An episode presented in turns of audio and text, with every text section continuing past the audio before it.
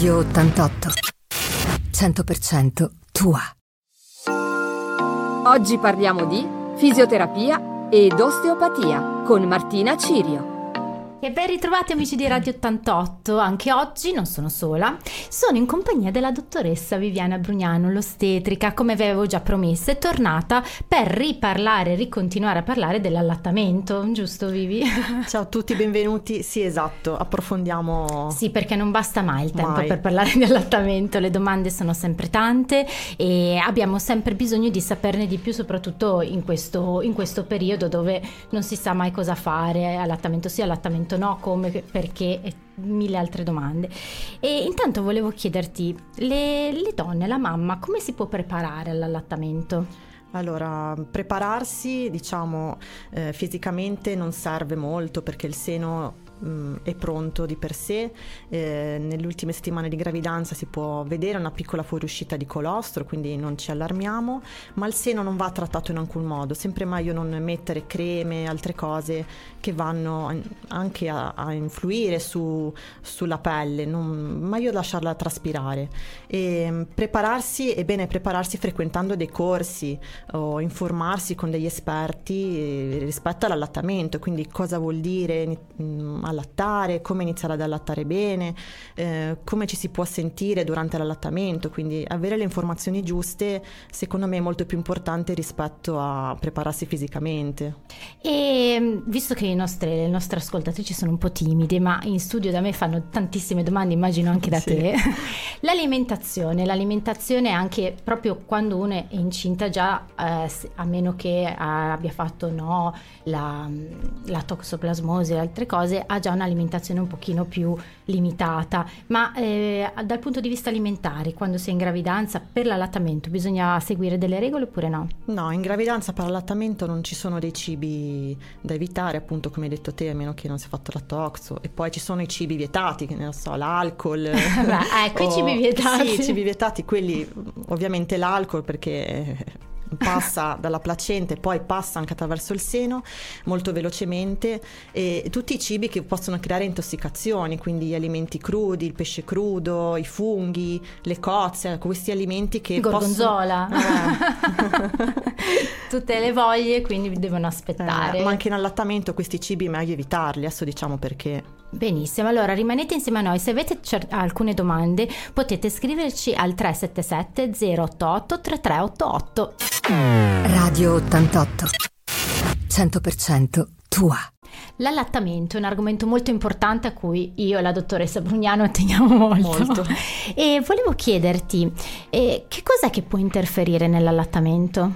Allora, la prima cosa che interferisce è tutto ciò che interferisce con la suzione al seno, quindi per prima cosa il ciuccio. Mm. Il ciuccio è raccomandato non usarlo almeno il primo mese perché è importante che ci sia una- un buon attaccamento al seno, un giusto attacco e il ciuccio eh, crea un- una diversità in questo, quindi va a interferire sia sul tipo di suzione che sul fatto mh, della sensazione di ciucciare, quindi il bambino a cui viene dato il ciuccio si attaccherà meno al seno perché probabilmente, si- no probabilmente, sicuramente nella maggior parte dei casi si consola già col ciuccio e non si attacca al seno, quindi rischiamo di interferire con la produzione di latte del seno della, della mamma. Sì, anche dal punto di vista osteopatico, anche io raccomando il ciuccio, soprattutto se una mamma ha dei, problemi all'inizio dell'allattamento, di non darglielo subito il ciuccio. Il ciuccio va dato dopo, la suzione è completamente diversa e quindi bisogna prima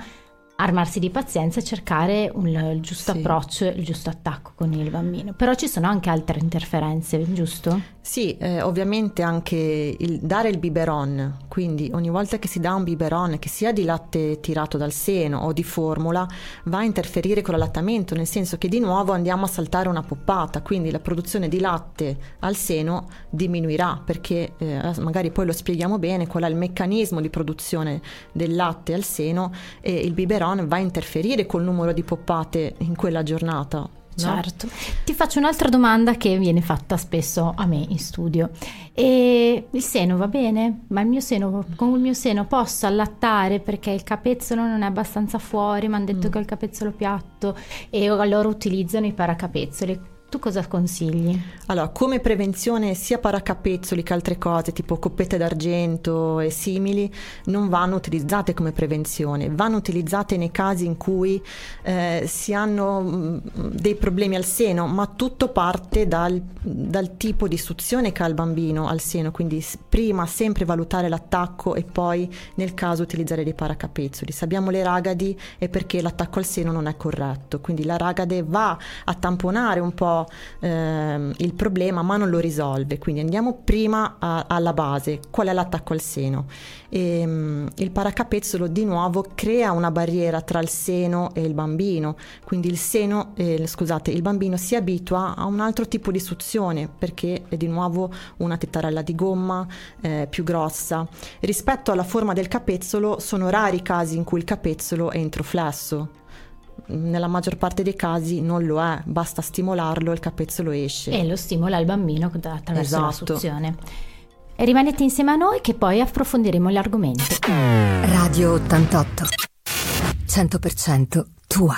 E rieccoci insieme amici di Radio 88, l'argomento di oggi è l'allattamento. In compagnia della, dell'ostetrica Viviana Brugnano stavamo proprio spiegando eh, cosa può interferire e stavamo mh, ragionando sulla forma del seno. Ci Possiamo approfondire questo argomento? Sì, la forma del seno non incide sull'allattamento, seni piccoli, seni grossi, qualsiasi mm. forma va bene, eh, perché è, la, è, come è fatto il seno dentro che non lo vediamo, ma ogni donna ha un seno mm, che va benissimo, sono rare, cioè ci devono essere proprio dei problemi di conformazione del seno alla base, certo. ma sono molto rari.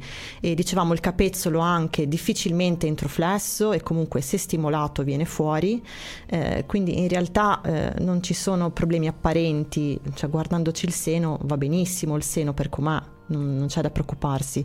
E il seno, la pelle, diciamo, non va trattata, a volte si tendono a usare tante cremine prima, dopo, mh, mm, anche eh, io mi ricordo prevenzione. quando aspettavo il primo figlio che mi dicevano che dovevo preparare mm. il capezzolo sfregandolo.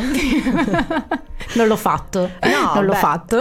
in gravidanza si può prendere confidenza col proprio seno, è giusto guardarselo, toccarselo, iniziare a, a sentire un po' la differenza. La differenza anche perché la sensibilità del, della pelle deve, deve, appunto abituarsi a questa nuova esperienza e va benissimo, però le cremine preventive non servono a nulla per, anche perché il, se, la, mm, il, latte materno è un antibatterico, un effetto lenitivo, quindi basta spalmarlo sul capezzolo e lasciarlo asciugare.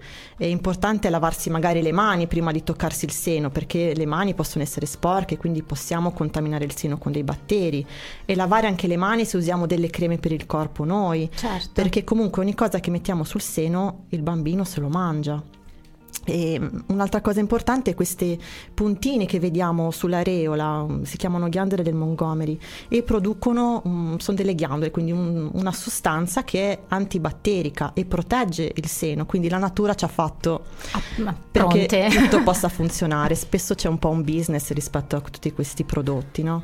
Fidiamoci anche del nostro corpo. E ti faccio un'altra domanda, una donna protesizzata, quindi con le protesi al seno, Può allattare? Ecco, lì dipende che intervento ha avuto, quindi su questo mi riservo un attimo di rispondere perché dipende che tipo di intervento ha avuto e com'è la protesi, però so che ultimamente eh, lo fanno, fanno in modo che la donna possa allattare, non ci dovrebbero essere problemi. Benissimo. Radio 88 100% tua. L'allattamento è un momento magico, un momento di assoluta coccola per la mamma e per il bambino, però a volte si possono incontrare delle difficoltà. Quali possono essere?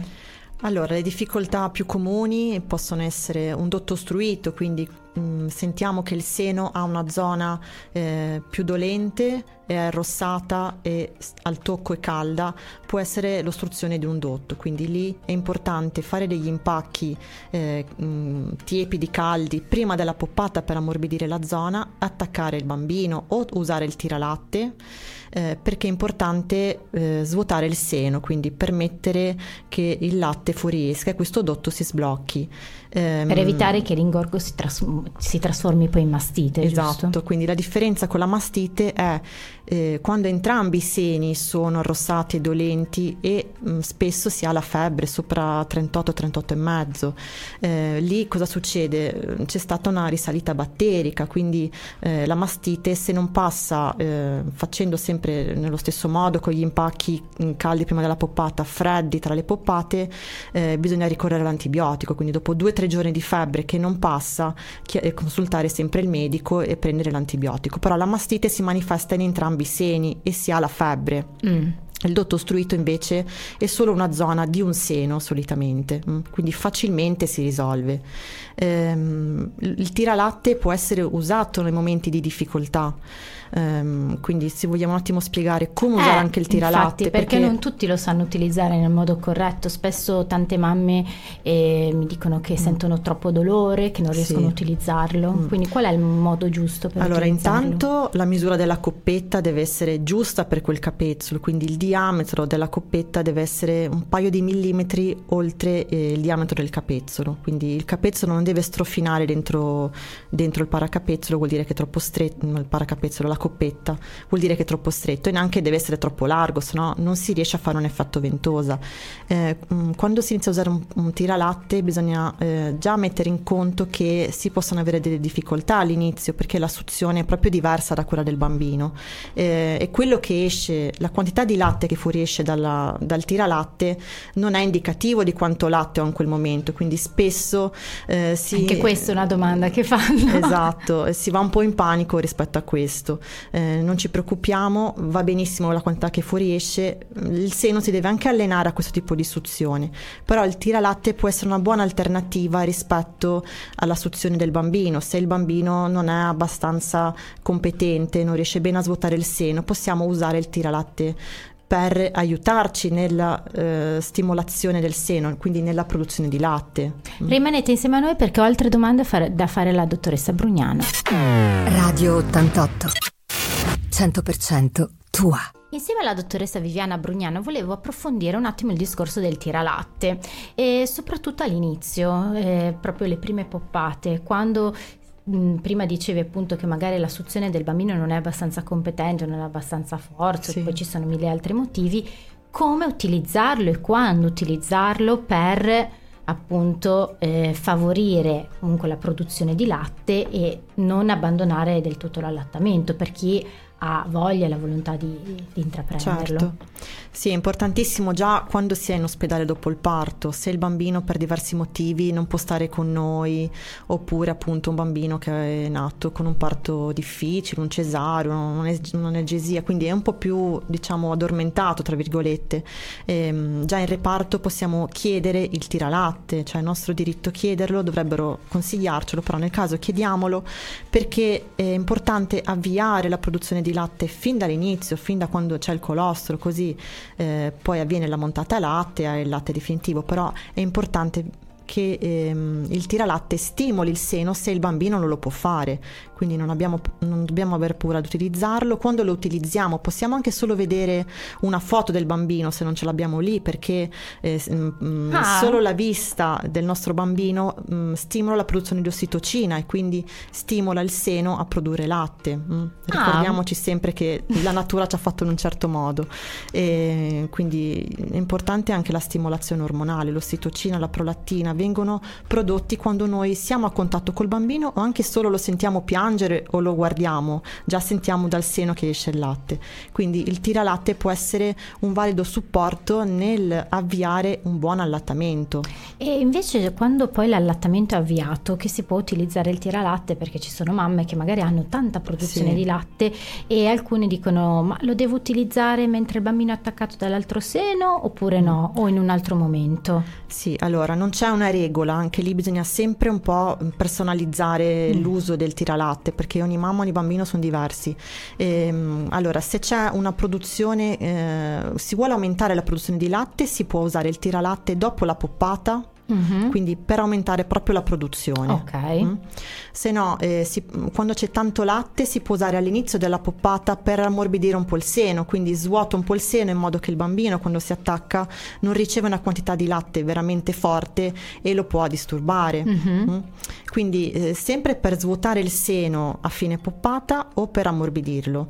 Eh, se no possiamo utilizzarlo se vogliamo fare delle scorte di latte, quindi se poss- dobbiamo prepararci al rientro al lavoro oppure sappiamo che quel giorno dobbiamo fare una visita, dobbiamo allontanarci, possiamo utilizzare il tiralatte per fare una scorta di latte da mettere poi in frigo e mm, anche il papà può darlo col biberon al bambino, comunque ecco può essere un modo per eh, alleggerirci anche un po' la giornata. Benissimo. Radio 88 100% tua.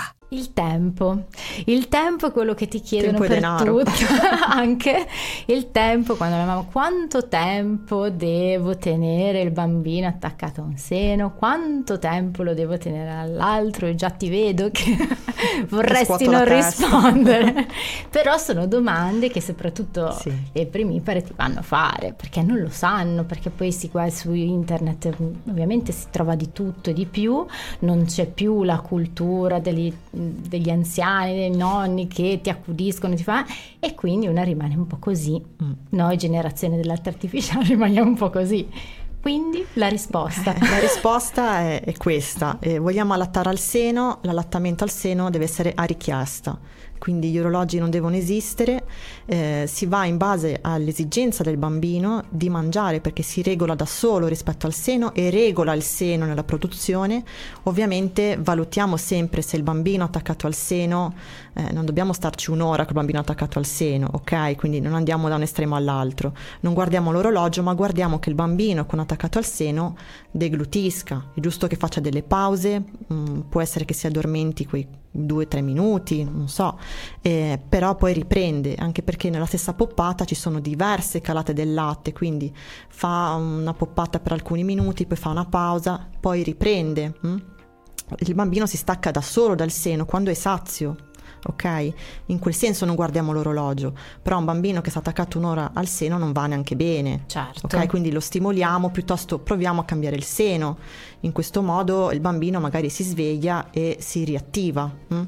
Non dobbiamo passare una giornata col bambino attaccato al seno. E però... non bisogna sempre dare lo stesso seno. No, esatto, eh, anche lì dobbiamo valu- sentire come com'è il nostro seno, lo sentiamo se un, un seno è teso va svuotato, quindi facciamo la poppata da un seno, quando il bambino si stacca proviamo a, ehm, a dargli l'altro, se lo vuole bene, se non lo vuole lo daremo la poppata dopo. Eh, stiamo attenti però se quel seno lo sentiamo pieno di latte lo svuotiamo piuttosto come dicevamo prima col tiralatte. Quindi non rimaniamo col seno pieno perché rischiamo appunto sia un ingorgo che un- una minor produzione di latte nella poppata dopo. E poi volevo fare un appunto, Eh, non datelo sempre lo stesso seno, ma soprattutto dovete rendervi conto se il bambino ha il seno preferito, perché vuol dire che c'è qualcosa che non Sì, va dal punto di vista posizione. osteopatico, la Mm. posizione magari non riesce a girare la testa bene dall'altro lato e quindi ovviamente preferisce un seno piuttosto che all'altro. In quel caso lì eh, bisogna Sì. accendersi la lampadina e capire qual è il problema. Non è perché un seno ha il latte più buono dell'altro, ma è proprio, proprio la un problema posizione. di posizione del bambino.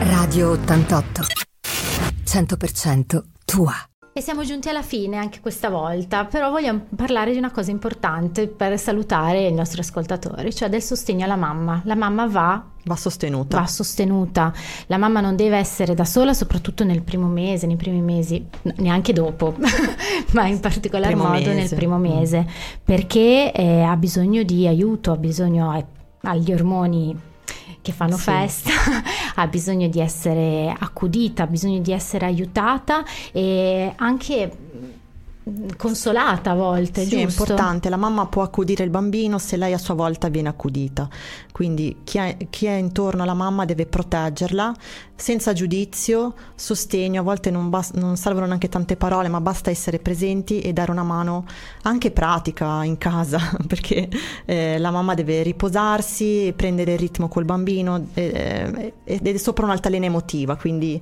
l'umore può essere basso e stiamo attenti a questo. Questo. Quindi noi adesso vi salutiamo e, e vi, vi, volevo dire che la dottoressa tornerà con noi perché parleremo sì, del... della gestione del neonato, quindi il sonno, il pianto, le coliche, le cose più comuni del neonato. Quindi rimanete insieme a noi. Radio 88 100% tua.